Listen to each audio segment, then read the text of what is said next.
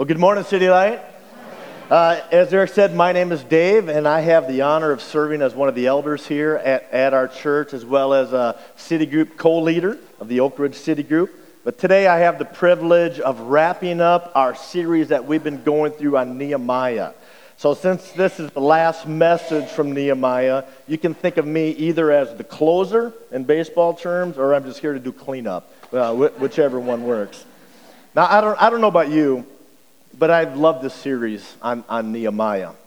Previously, I've always thought that this book um, w- was a great book about building a wall and then the, the leadership principles that went into it. In fact, most of the sermons that I have heard over the years from Nehemiah have dealt just in those areas about how Nehemiah was a leader and motivated the people uh, to get the job done. But over the last few weeks, as we've peeled back the layers of this book, I've, I've learned a lot of new things that have strengthened my own walk with the Lord. And I hope I can do the same for you today as we come to chapter thirteen and the conclusion of this book. Now, there's something about a conclusion, a good conclusion of a book that's exciting to reach, you know. And when you are when you are absorbed in a good book, uh, I don't know about you, but your your reading speed tends to accelerate as you get near the end. You know, you avid readers know what I'm talking about. You, you know, sleeping begins to take the back burner just to, just so you can finish the book. And and I've been known to skip a section or two just to get to the end so I can find out what has happened and I can say, I, I finished the book. Well, cl- closing the cover on, on a book can, can leave you with a range of emotions, can it? So, sometimes you finish a book and you say, man, that was a great story, amazing ending. And you leave thinking, man, I can't wait for the sequel to come out, for part two in the series, and I'm going to dive into it. Other times, conclusions can leave us disturbed or disappointed. Well, that anticipation of a conclusion has a way of building all the way along. You know, as characters are developed through the book, as the storyline unfolds, we, we turn each page wondering what will happen. We start thinking, will, will the hero overcome all odds in the end? Will the villains be brought to justice? Will, will the good guys prevail? Will the mystery be solved? Will Princess Buttercup and Wesley the Farm Boy ever find true love? Dory and I, we love watching Agatha Christie mysteries. And our favorite is the detective Hercule Poirot on B B C television. And many of these stories conclude with Poirot pulling all the characters of the story together into one room. Uh, he then demonstrates what he calls the intellect of his little gray cells as he systematically unfolds the chronology of the crime. It culminates with the mystery being solved, the murderer is identified, the police make an arrest, everything is wrapped up nice and neat, evil is put down, and justice prevails. And I wish Nehemiah ended like that. As I close the cover on this book of the Bible, I thought to myself, man, all the work that Nehemiah went through, all the physical work, the engineering, the motivation of the people, all of that coordinating of building the wall around Jerusalem, all of it, all of that had no lasting impact. In spite of their restoration efforts, in the end, the people just didn't get it. They're still from God, far from God's heart and far from God's desires for his people. One of the roles that I do in my day job is I, as I work with existing churches to help them revitalize or, or maybe turn the ship towards uh, church renewal. And I'll, I'll come into a church that's been struggling, and, and I'll meet with the leadership to, to discuss some things that can help a church uh, get to a healthy place again. And quite often someone will mention in those meetings, you know, we just need to get some new paint in, in the sanctuary, some new carpet, some new lighting. You know, and then a brave soul, then a brave soul will speak up and begin to tentatively tip over the sacred cow and possibly suggest that they should remove the dust-covered plastic flowers, you know, on the platform that have been there since nineteen eighty-four. At that point, I say, whoa, slow down, pilgrim. Don't, don't go too crazy. You know, all of those efforts, while, while needed and necessary, um, don't, don't do it. You know, those efforts are like putting a, a, a Barbie Band-Aid on a terminal disease. While important, they don't bring about restoration. They don't bring about uh, the restoration in and of themselves. And just like the city of Jerusalem or an old, old country church, many times our hearts need restoration, don't they? We we need a change. We need a do-over. We need a reset on life. And we begin to ask our, ourselves questions, what's it going to take? You know, do I need to go out and buy the jumbo box of Barbie Band-Aids to put over the scars of my life? You know, or should I just try harder? Should I just pray more? Should I just hope for a second chance, a third chance? Should I just pray for, you know, a new day? You know, what's gonna make what's gonna make that new new thing come along? What's it gonna take? And we left we're left wondering, what, how do we get that restoration? So we come to the conclusion of the book of Nehemiah, and, and what's highlighted is simply the failures of the people. All the stuff that they promised not to do a few chapters earlier in chapter ten, we read now in chapter thirteen, they've broken every single one of them.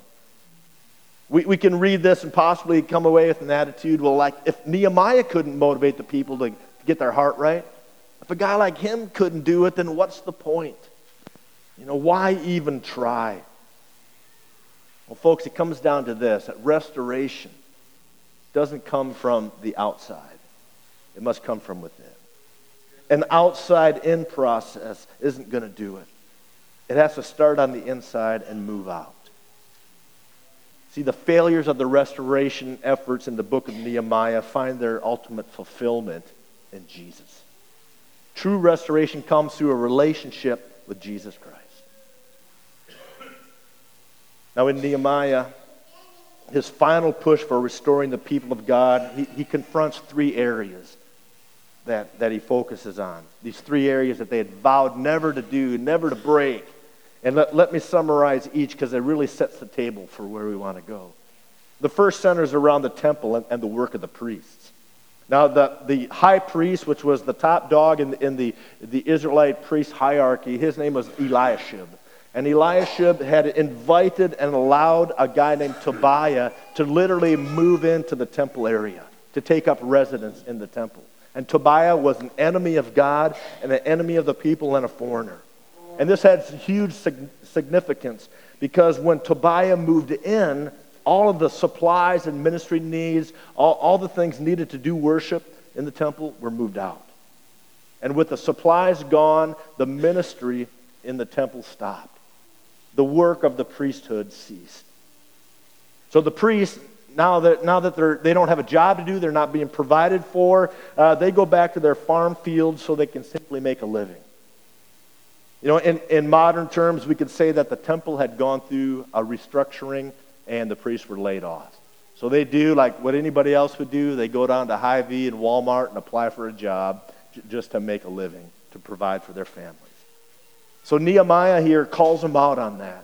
In verse eleven, he says, I confronted the officials. Why is the house of God forsaken? And I gathered them together and set them to their stations. Then after each restoration effort that Nehemiah does in chapter thirteen, he pauses and he says a prayer, asking God to remember. So after restoring the priesthood, he prays in verse fourteen, remember me, O my God, concerning this, and do not wipe out my good deeds that I have done for the house of my God and for his service. So he works to restore the priesthood. The second thing he focuses on is, is the keeping of the Sabbath. The people were violating the Sabbath by working and allowing selling and trading and business to go on uh, on that day, a day that was designated, set aside with the intent of rest and worship. And Sabbath, by its very nature, uh, was an act of worship, recognizing that God was in control of time, that God was in control of our resources, that he is the one that provides. But here in the close of Nehemiah, we see the people just hustling, working, trading, buying and selling, trying to make their own living. So again, he confronts them, confronts the people. And in verse seventeen, he says, I confronted the nobles of Judah, and I said to them, what is this evil thing you are doing, profaning the Sabbath day? And again, he pauses and prays after this second area of restoration, and he says, remember this also in my favor, O my God. Spare me according to the greatness of your steadfast love. The third area that he focuses on to restore, um, he focuses on the idolatry in their lives that had been ushered in when the Israelites began to intermarry with the foreign nations around them. As Pastor Eric pointed out a couple of weeks ago, this wasn't a racism issue. It was about, about their relationship with God being compromised. It wasn't about color, but it was about the spiritual commitment. They had compromised their belief in the Lord. They'd compromised their understanding that there is only one God. And they had out, they'd begun to, they started to drift towards other pagan beliefs. So again, Nehemiah being the leader he was, he confronted the people. And he says in verse twenty-five, I confronted them, saying, you shall not give your daughters to their sons, or take their daughters for your sons or for yourselves. Did not Solomon, king of Israel, sin on account of such women? Shall we then listen to you and do all this great evil and act treacherously against our God by marrying foreign women? See, Nehemiah is saying that this intermarrying is really an open invitation. They are inviting other gods, other beliefs into their lives, into their very homes, into the fabric of their families. And then Nehemiah, the book concludes with uh, Nehemiah kind of giving a summary statement of what he's been working on, and he wraps it up with one more prayer. Verse thirty again says, thus I cleansed them from everything foreign. I established the duties of the priests and the Levites, each in his work, and I provided for the wood offering at appointed times and for the first fruits. Remember me, oh my God, for good. That's the culmination of Nehemiah's efforts of the book. Now, notice that it, he doesn't talk about building the wall. The wall isn't mentioned at all in chapter thirteen. He doesn't look back at the engineering marvel that, that they accomplished in fifty-two days. He doesn't, he doesn't talk about how he motivated all the people to do the work. At, here at the end of the book, all we see is the people of God are back in the grip of idolatry with their hearts removed from their God. Now, there's no doubt that Nehemiah was a great leader. I mean, only an outstanding leader could motivate a wide range of people with a wide range of skills and abilities and talents to complete an engineering project of building a wall in fifty-two days. Only, only a leader like Nehemiah could do that. There's no doubt that Nehemiah was also a hard worker, and he, he ran after the restoration of his people. There's no doubt that Nehemiah was passionate for God because he repeatedly confronted sin. However, even with these incredible efforts, the people still messed up. You ever feel like your best efforts just don't get, get you to where you want to be? You know, in about five or six weeks, many of you are going to resolve to be a better person in twenty twenty. You know, it's that time of year where you start thinking, yeah, next year, man, I'm gonna, I'm gonna lose, I'm gonna lose that weight. I, I'm gonna work on being a better parent. I, I'm gonna work on uh, having a better, stronger marriage. You know, you, you're gonna, you're gonna commit to read through the Bible cover to cover in this new year. You're gonna join the Y and make exercise a regular part of your lifestyle. You know, all these commitments, all these vows, all these resolutions and goals are made only to find that many of them are going to be broken, forgotten, ignored a short time later. I've been there. I've done the same thing myself. I've made those promises to read all of the Bible in one year only to get bogged down in the length and laws of Leviticus, to be numbed by the math of Numbers, you know, to lose track of which king is which in the book of Kings, and to lose all sense of biblical chronology in the book of Chronicles. You know, it, it becomes confusing. Just this past Wednesday, uh, Dory found, found this book laying around our house, uh, The Songs of Jesus, A Year of Daily Devotions in the Psalms. She's like, oh, this looks like a good good book. I, I might read it for this coming year. And she opened it up and she sees that, that it was mine, you know. And I bought this in twenty eighteen with the intent of it being my daily devotional read for, for twenty nineteen. Well, then my, my wife and all of her uh, love pointed out that the bookmark made it to January twenty-ninth. And there it sat, you know. I started out twenty-nine days strong, so, you know, I'm optimistic. I look at the positive side, and I just think, now I got my devotional book for twenty twenty, you know. So I, I, I get it. I, I've, I've been there. You know, on, on the other hand, you might be the kind of guy that meets all the goals. You might be the girl that checks all the, you know, you get the action plans down. You check the boxes. You've worked the plan. You've planned the work. You've read it all. You've exercised regularly. You've shed the fifteen pounds from, from your waist, and you installed, put up the she shed in the backyard. You know, you've done it all. One more project done. One more goal reached. Yet, a greater sense of purpose, a greater sense of calling in life remains just ever elusive. You know, not too long ago, I got tired of looking at a crack in the drywall in our living room. It was this header that divides our, our living room from our kitchen, and I was, you know, just got frustrated with it.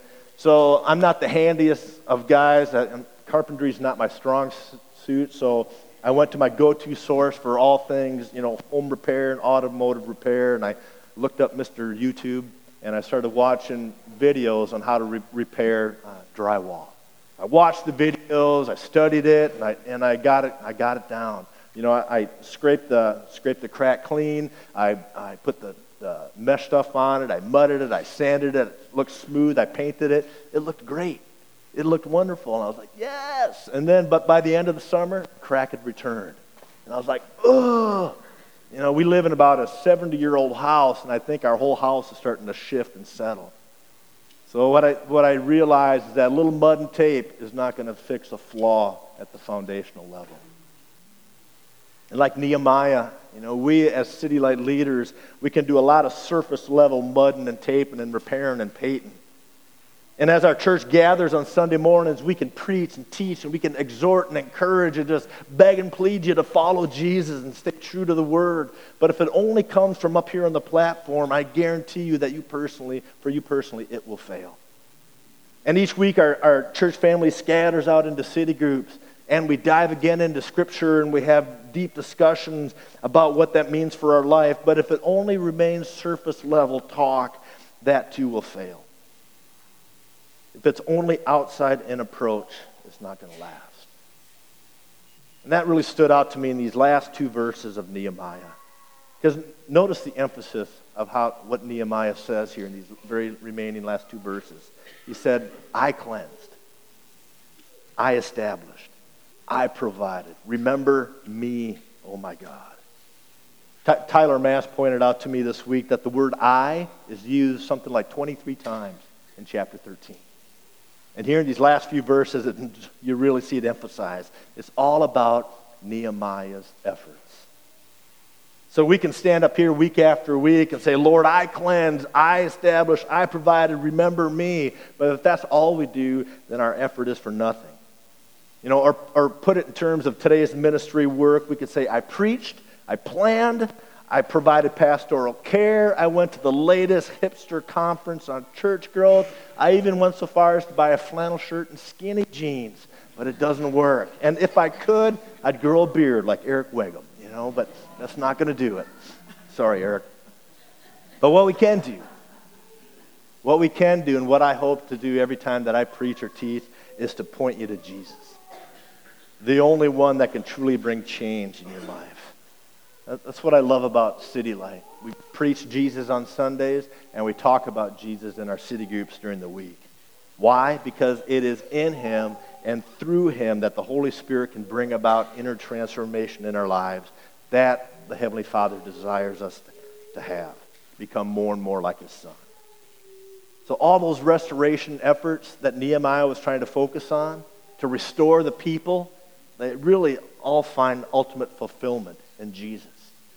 Think about it this way. Nehemiah worked to restore the priesthood, that, that system of sacrifice and work to keep people connected to God. But Jesus comes as our high priest. In the book of Hebrews, it tells us that since then we have a great high priest who passed through the heavens, Jesus, the Son of God. Let us hold fast to our confession. But the New Testament takes it even further. It reminds us of how the new new covenant that Jesus brings is so much better than the old, because in the New Testament it tells us that you, that we are a chosen people, a royal priesthood. We are a holy nation, a people belonging to God, so that we can declare the praises of Him who called you out of darkness and into light.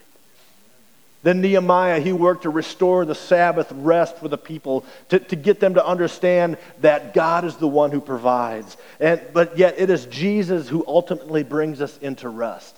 Because he himself said in Matthew eleven, "Come to me all who labor and are heavy laden, and I will give you rest. Take my yoke upon you and learn from me, for I am gentle and lowly in heart, and you will find rest for your soul." And Nehemiah worked to restore the people of God, to keep them faithful to the one true God. But it is Jesus and Jesus alone that restores our humanity and makes us whole. In Second Corinthians five, it tells us that if anyone is in Christ, he is a new creation. The old is past, and behold, the new has come. You know, Nehemiah, he was a great leader who was passionate for his people. His passion drove him to the point where he could point out their inconsistencies in their lives. He was bold enough to say, "You're talking one way, but you're living another." And his passion led him to confront the sins of the Israelites. Yet his efforts could not wipe out the sins of the people. So today, let me point you to the one who has. Jesus confronted sin one time, once and for all. He confronted it, faced it head on, permanently dealt with it, one time, because that's all it took, and he did so by shedding his blood on the cross for our sins. You know, Nehemiah emphasized his efforts at the close of the book when he said, "I cleansed, I established, I provided." Well, let me highlight the work of another, because Jesus is the one who cleanses us. He cleanses us from sin. His blood wipes us clean.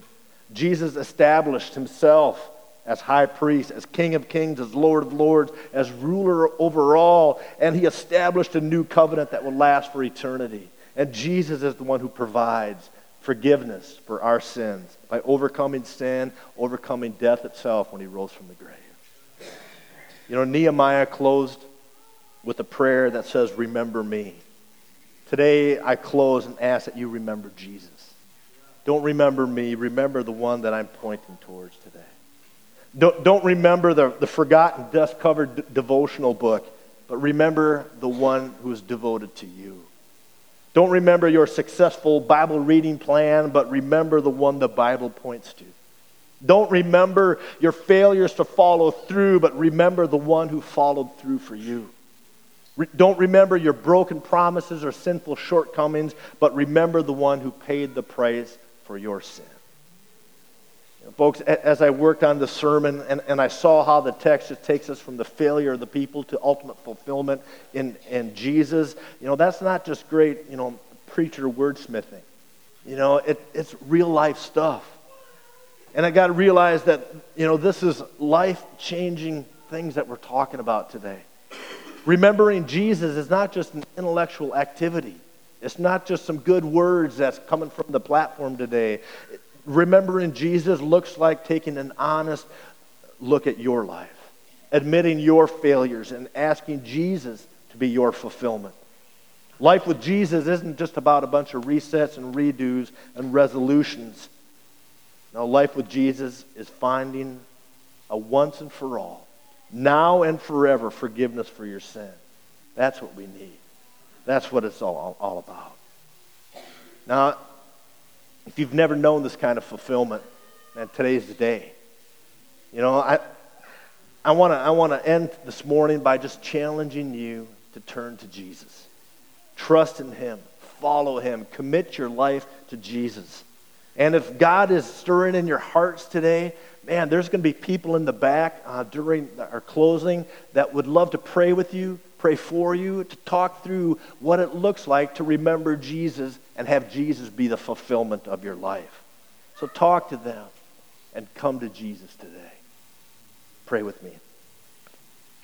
Father, thank you for uh, sending your son Jesus. Thank you that he is the one that took the initiative in coming to us. And Lord, I pray for each person in this room today that we can respond with a resounding yes, Lord, to you. Father, may we remember your sacrifice, but may that, may that memory drive us to action in surrendering our life to you. Father, you make this possible. Through your son Jesus, you make life uh, totally fulfilled through, uh, ma- you make that possible through Jesus as well. So Lord, we pray in his name. Amen.